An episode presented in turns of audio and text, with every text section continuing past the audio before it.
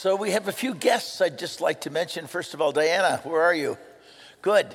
She's a, uh, a part of our big part of our diaspora. She lives in Florida, was a great educator and uh, wonderful part of that community of faith. So, Diana, welcome to St. Monica's once again. Thank you for being here. Appreciate it very much. And then uh, the Roybals, Nathaniel and Sasha and Ignacio. Where are you? Put your hand up so we can give you a little salute. There they are. Give them a round of applause. Uh, if you know, uh, Nathaniel is a great physician and uh, decided that we were hoping he'd stay in Los Angeles, but he's from New Mexico and wanted to go back to that community because they felt that they were underserved. And he's a man of, of uh, for the poor and does so much. Um, so we're grateful to you, and it was great having breakfast yesterday morning with your beautiful family. So thank you so very much and for your friendship.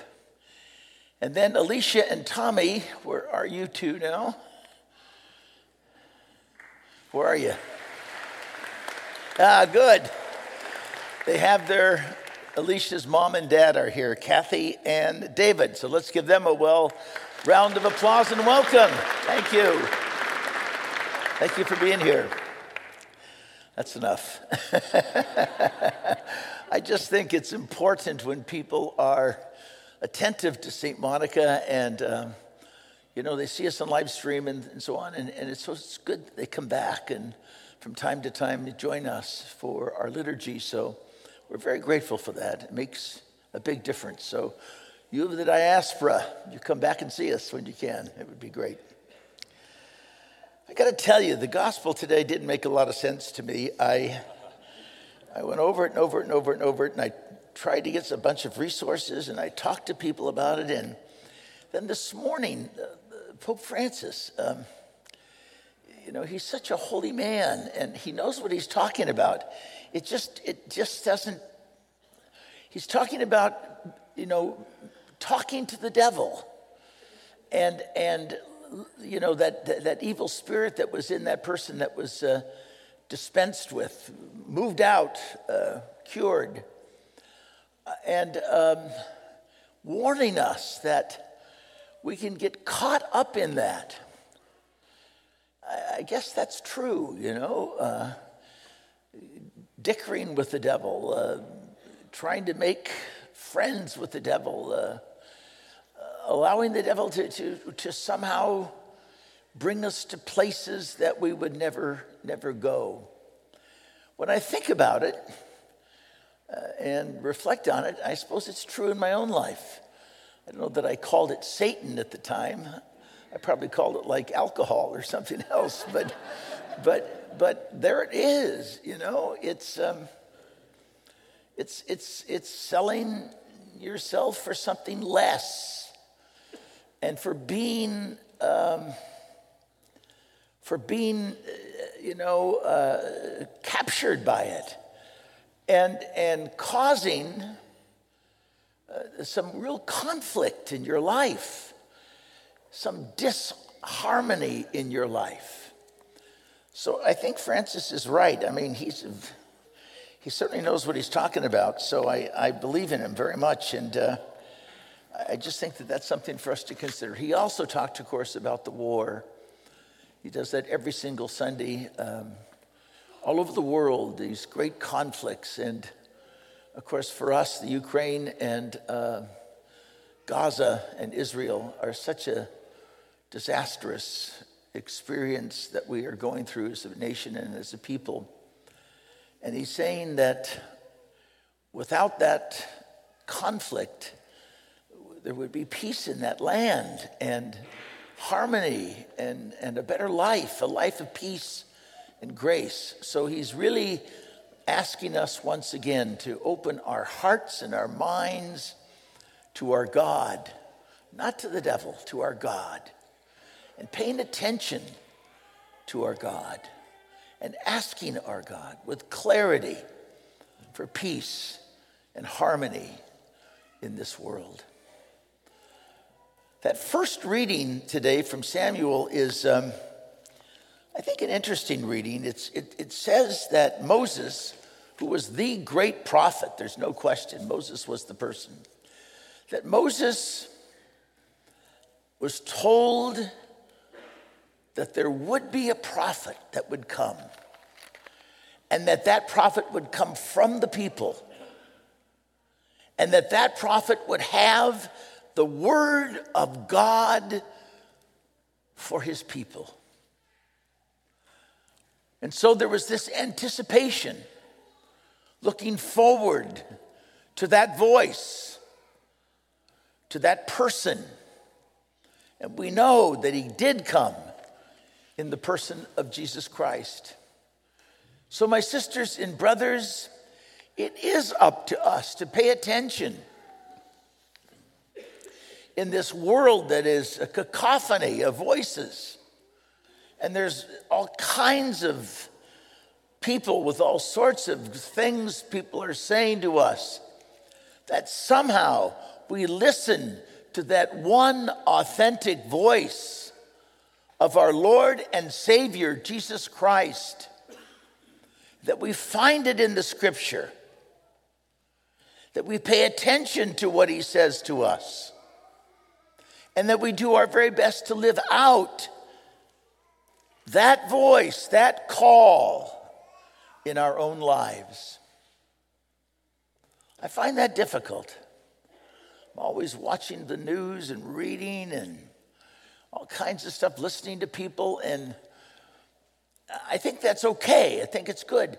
But we've got to make sure that the authentic voice of Jesus is clear is listened to, that we pay attention to it.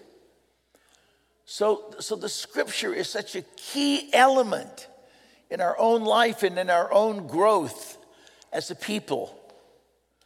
Not to just read it on Sunday and then let it go, but to be people of the word so that we can hear that voice of Jesus saying to us, how much we love him and he loves us, giving us hope and life and peace and direction. My brothers and sisters, there's so much anger in this world, so much disappointment, so much failure. Why? I think it's because we're not listening. If we really listen to that word of Jesus Christ, I guarantee you, my brothers and sisters, we would be at peace. There would be harmony in our lives. We'd be attentive to each other. We'd be doing our best to make a difference. We'd have words of encouragement, not words of discouragement and all would be well. So if you needed a little lift today, I think I do, a little lift. Don't pay attention to the devil, to the cacophony around you. Listen. Listen to God's great word spoken in the person of our Lord and Savior, Jesus Christ. Now, I know that each Sunday you have high expectations for me to give you a good word. And I'll tell you, I search my soul every week to do my best for you. I'm sure I don't always come up to it, but I'm trying hard. But I want you to meet a young woman today who goes to our school. We had a, a, a little breakfast the other morning in Mass for those who are sponsoring our, our kids, help us help sponsor our kids at St. Monica. We wanted to thank them. So Lucy Lopez spoke to the folks. I'll tell you, she's got a message for us. So I want you to hear it now. So let's welcome a junior at St. Monica High School, Lucy.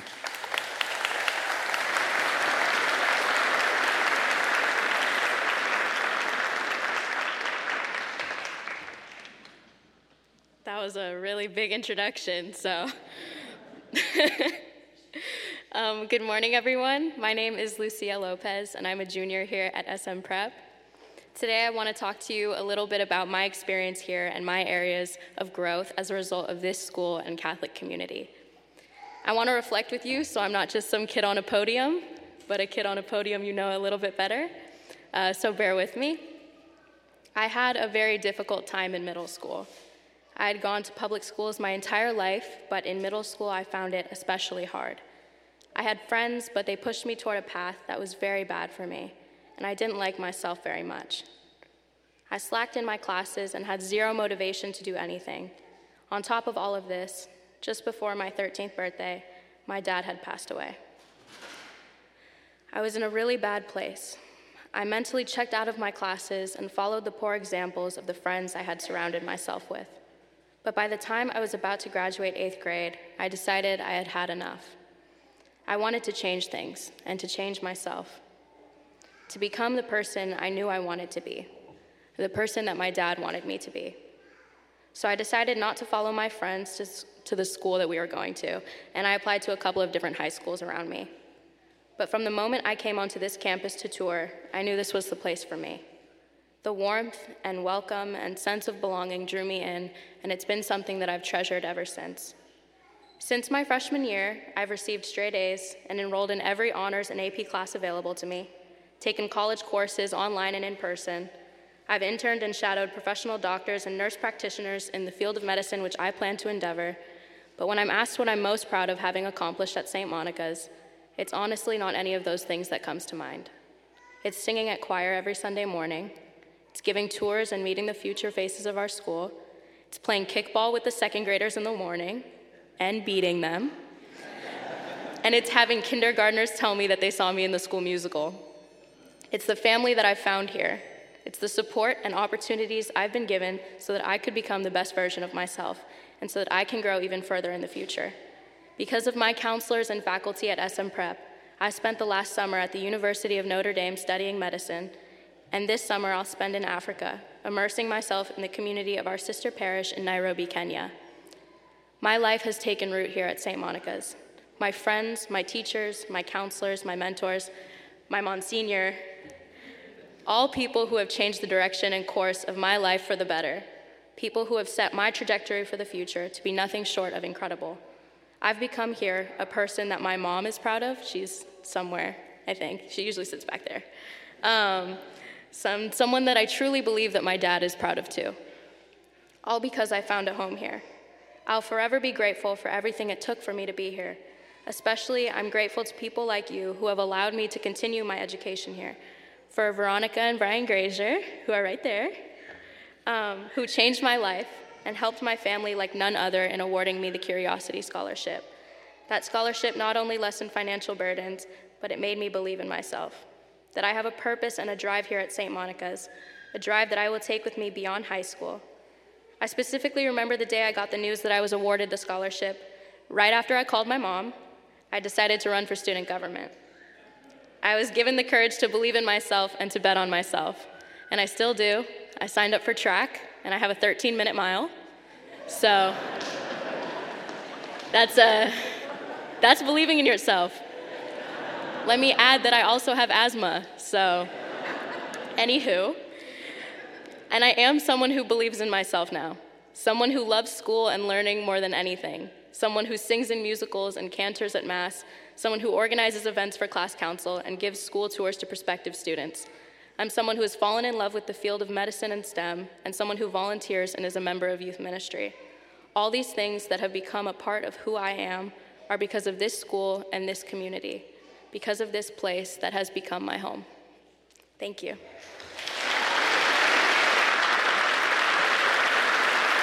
Thank you.